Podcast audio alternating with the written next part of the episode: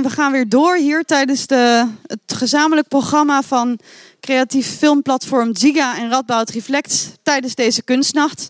Uh, en wel met een film uh, die sommigen van u misschien al gezien hebben als u al de hele avond rondhangt, maar dat weet ik niet.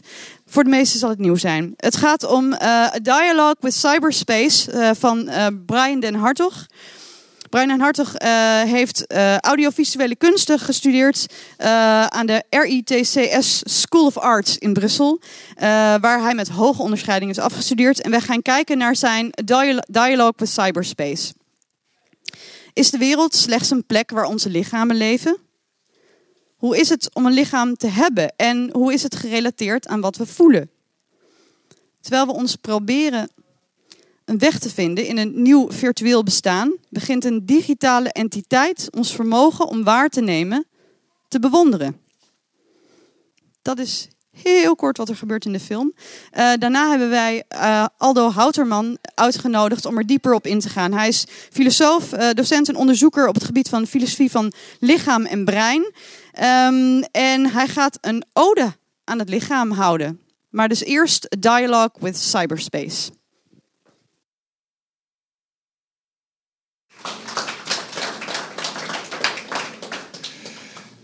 Welkom allemaal. Uh, mijn naam is Aldo Houterman. Uh, Lisa heeft me al voorgesteld als, uh, dat ik werk in, eh, als filosoof en ik ben geïnteresseerd in, de, in lichaam en brein. En voor een filosoof is lichaam belangrijk, omdat ja, doorgaans, zeg maar, het idee is vaak dat ehm, eigenlijk een hele lange traditie is waarin het lichaam zeg maar in dienst staat van iets anders. Dus we hebben, denk ik, in de Griekse filosofie heb je het al heel erg dat het lichaam in dienst staat van de ziel. En ook uh, in de moderne filosofie, dan heb je eigenlijk dat het lichaam, zeg maar, in dienst staat van de geest. En ook zie je dit idee nog heel erg terug in moderne neurowetenschap, waarin het lichaam zeg maar, wordt geïnstrumentaliseerd ten opzichte van het brein. Dus wat je eigenlijk voor idee hebt, is dat het lichaam is iets wat onderdanig is. Wat een machine is en wat, wat opdrachten uitvoert die van bovenaf komen. En uh, als filosoof van het lichaam probeer ik me dan af te vragen of dat recht doet aan de complexiteit van het lichaam. En daarover ben ik ook een boek aan het schrijven over uh, lichaam en beweging. En daar zal ik een stukje over uh, voorlezen. Nergens leerde ik zo goed wat een collectief is als op het voetbalveld. In de dauw van de zaterdagochtend in de late herfst, nog spelend op een half veld en zonder buitenspel, staat het 2-2. Wij met drie aanvallers tegen drie verdedigers en een keeper. Een situatie die we niet kunnen verspelen. Blijven dribbelen is te traag. We moeten de bal snel, maar voorzichtig overspelen in de richting van het doel. De bal knoopt onze lichamen, nog jong en in extase, aan elkaar. Net zoals een peuter een duif achterna holt, probeer ik de klanken van het spel op te vangen en te volgen. Daarna laat ik het spel op en ondersteun het met mijn eigen bewegingen. Mijn passen geven continu spanning. Ze volgen de snelheid van de bal en geven er een wending aan. Een beweging is nooit echt afgelopen, maar telkens weer een aanvang voor een nieuwe beweging. Hoe krachtig de, de paas of het schot ook mogen lijken, de beweging is tegelijkertijd ook heel voorzichtig en subtiel. Op het veld moet ik luisteren naar wat de omstandigheden van mij vragen. Mijn lichaam staat niet opgesteld als een vuurtoren die de zaken van een afstand belicht. De jonge voetballer zendt geen opdrachten door. Nee, de jonge voetballer wordt toegespeeld, belaagd, op de hielen gezeten, uitgescholden, aangemoedigd, getackeld en gewisseld voor een andere speler. De Franse filosoof Michel Serres begint een van zijn boeken met, de met het volgende citaat. Aan mijn gymnastiekleraren, aan mijn trainers, aan mijn gidsen in de hoge bergen, hij is bergbeklimmer ook, die mij hebben geleerd te denken. Voor Serres staat metafysiek gelijk aan gymnastiek. We kunnen de wereld alleen begrijpen als we intensief ons lichaam gebruiken. Het eerste inzicht doe je op als je je hart voelt bonzen en je lichaam op volle toeren draait. Zittend achter een laptop is gelijk aan het lichaam reduceren tot je hersenen. We, verwarren het risico van de waarheid van de bal met het beeldscherm. Het brein of het laptopscherm kent geen inkomend been, geen scherpe bocht, geen angst, geen gevaar, geen wereld. Ons lichaam bestaat niet uit een sorteermachine in ons hoofd, maar uit huid. Onze zintuigen zijn gemaakt van huid. Zelfs onze ogen hebben zich geëvolueerd uit dat wat eerst huid was. Onze organen zijn met knopen, lussen, boven- en onderdraden door elkaar heen geweven. De zintuigen vormen het lichaam, net zoals het lichaam onze zintuigen vormt. Mijn voet, die de bal aanraakt, geeft een tijdelijke oriëntatie te midden van een netwerk van knopen, draden die bij elkaar gekomen zijn. De passen van mijn voeten door het natte gras, de koude wind en het bonken van mijn hart vouwen mijn hele lichaam. Mijn zintuigen zijn met elkaar gemengd, subtiel en gevarieerd. Mijn huid past zich aan aan de variabiliteit. Beter dan mijn ogen kan mijn huid tegen het vloeibare en het vloeiende. Mijn lichaam waardeert een warboel. Michel Serre wijst er daarom op dat luisteren onmetelijk veel rijker is dan het verwerken van auditieve prikkels. Hij noemt drie bronnen van geluid. De eerste is ons eigen lichaam. We halen adem, hoesten, slikken en horen ons hart kloppen. Ons, ons lichaam is een rumoerige machine. Ook de miljarden cellen waar ons lichaam uit bestaat, maken geroezemoes. De tonen zijn te hoog voor het menselijke oor, maar deze construeren volledig de bewegende beelden van de foetus in de buik van de vrouw. Vandaar het woord echo. Dan is er het geluid van de planeet. Het lawaai van de wind, de golven, de watervallen, het kabbelen van een rivier, de regen, het onweer, maar ook het gekwetter, gebrul, gepiep en gesis van de dieren. Dit geluid was er al voordat het dansfestival, het theater, het stadion, het sociale en het politieke bestond. We zijn er echter aan gewend geraakt om ons lichaam van het geluid van de planeet af te, af te sluiten, volgens Ser. Vaak bouwen we zeer geraffineerde dozen rondom onze lichamen. Vestingmuren, steden, huizen, In de huidige tijd waarin poolkappen smelten, diersoorten massaal uitsterven en oceanen bezaaid zijn met afval, pleit Serre er ook voor om het geluid van de planeet weer te leren verstaan. De laatste bron van geluid uh, verstomt het geluid van het lichaam en de wereld bijna volledig en komt van het collectief. Gefluister en geroep, toeters, motoren, reclames, debatten, verkiezingen en bombardementen. Ser zegt, compleet nieuw sinds 6000 jaar is ze nog niet op de hoogte gesteld van haar geschreeuw. Sirenes zijn alomtegenwoordig en worden door iedereen gehoord. Geluid, geluid is sterker dan beeld. Geluid is uniform, terwijl een beeld verdwijnt als je de andere kant op kijkt.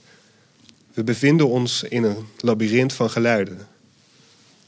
Ons oor is zelf ook een labyrint.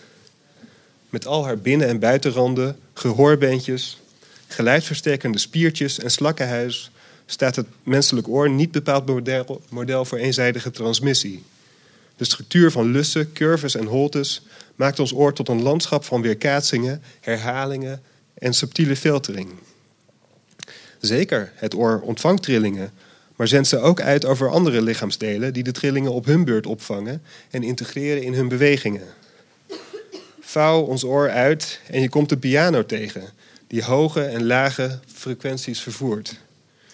Kunnen, voor, kunnen horen veronderstelt naast, naast de twee van huidgevouwen oren links en rechts ook nog een derde oor, namelijk ons hele lichaam. Nu wordt duidelijk waarom we volgens Ser weer moeten, moeten leren luisteren. In deze geluiden zitten ritmes, melodieën met een terugkerend patroon. Ademhaling, hartslag, push-ups, meditatie, looppassen, kauwen, slapen, fietsen. Een vlechtwerk van vaste maten, gecombineerd met tempoverwisselingen en vertragingen. Al sprintend stijgen er trillingen op die mijn pas begeleiden en die de schreeuwende coach in de verte, de wakkerende wind tegen mijn lijf en de modder tussen mijn noppen deelgenoot maken van de muziek. Op het veld aan de bal zie ik de situatie niet van bovenaf. Mijn, mijn lichaam wordt meegetrokken in wat ik zie, ruik en hoor. Mijn enkelgewrichten, borst, buik en ellebogen, ja zelfs mijn genitaliën houden zich bezig, allemaal tegelijk en zonder reserves, met de snelheid van de bal in de richting van het doel. Waarneming maakt onze ruggengraat en onze botten elastisch, fluïde zelfs. Het is, een het is een verandering die mogelijk is door geluid. Zelfs in volledige stilte zoek ik naar melodieën en ritmes van het veld die trillingen doorgeven aan mijn spieren. Ons lichaam moet niet worden opgevat als data, informatie of algoritmes, zoals Yuval Harari beweert in Homo Deus. Integendeel, ons lichaam bestaat juist uit een verfijnde smaak, een voortreffelijk reukvermogen en een vederlichte aanraking. Onze zintuigen zijn geen analist van binnengekomen data. Het is juist de veelvuldigheid, de nuance en de melodie waar ze zich op verheugen. Homo Deus, voorgesteld als algoritme, als brein of computer. Deze Homo Deus ademt niet, is bevroren en bovendien slecht bedraad. Het is een marmeren grafsteen. Al in de 12e eeuw schrijft Hildegard van Binnen over lichtzinnigheid. Binnen, dogma, binnen de dogmatisch-katholieke traditie schrijft zij dat de heilige zielen terugverlangen naar hun lichaam. Want zij zouden daardoor grotere vreugde genieten.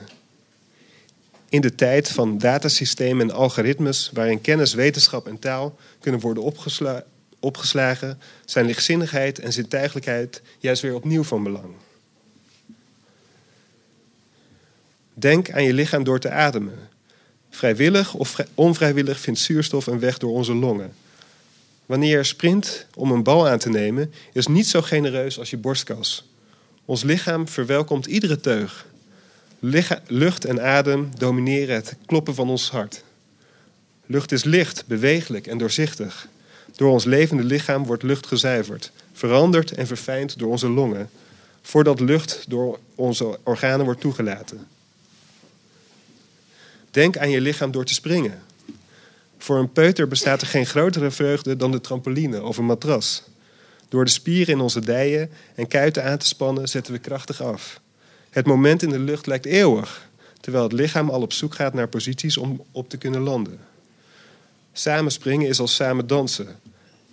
Bij elkaar gekomen in een moment van lichtzinnigheid imiteren we elkaar alsof we in de spiegel kijken. Denk aan je lichaam door te wandelen. Als we ons, als we ons hart willen luchten aan elkaar, zorg lopen voor ritme. Onze stappen door het park begeleiden onze stemmen met trommels en bekkens.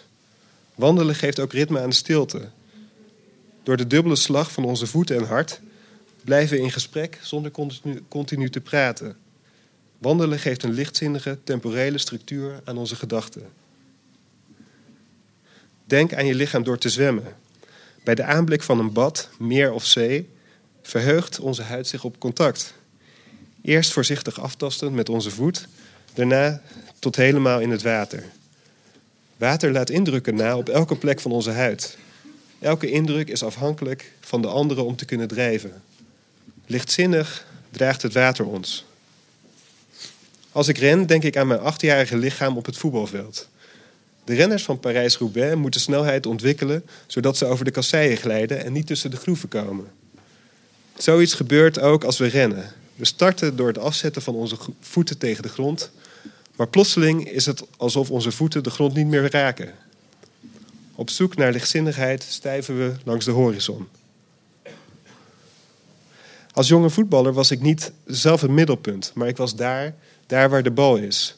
Ook nu, nu ik tik op mijn laptop in een oude bibliotheek, ben ik niet op de plaats op de grond die, die ik tussen mijn benen door kan zien. Ik ben eerst bij het scherm, dan bij het notitieboekje, dan weer bij de koffie die links van mijn typende hand staat. We leven niet op een vaste plaats, maar we gooien ergens een tijdelijke anker, anker naar uit en laten die plaats ons bewegen. Ons lichaam vlucht van het middelpunt, is extatisch en wordt sterker door beweging. We verlaten, vertrekken, verliezen en veranderen. Dank jullie wel.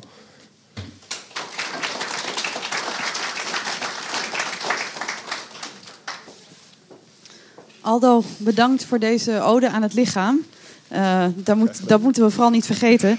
Um, wij gaan nu uh, dik vijf minuten pauze houden en daarna door met de volgende korte film. Dat is de korte film Opia van Shanta Yethu. En um, dat gaat um, over een schaduwbeest, een kind, een groep waar dat kind tegenover staat. Het gaat over racisme. En daar gaan we het over hebben in gesprek met uh, politicoloog Kiki Koolman uh, en PhD-onderzoeker Josja Stembel, filosoof aan de Radboud Universiteit. Dus dat over dik vijf minuten. Misschien tot zo.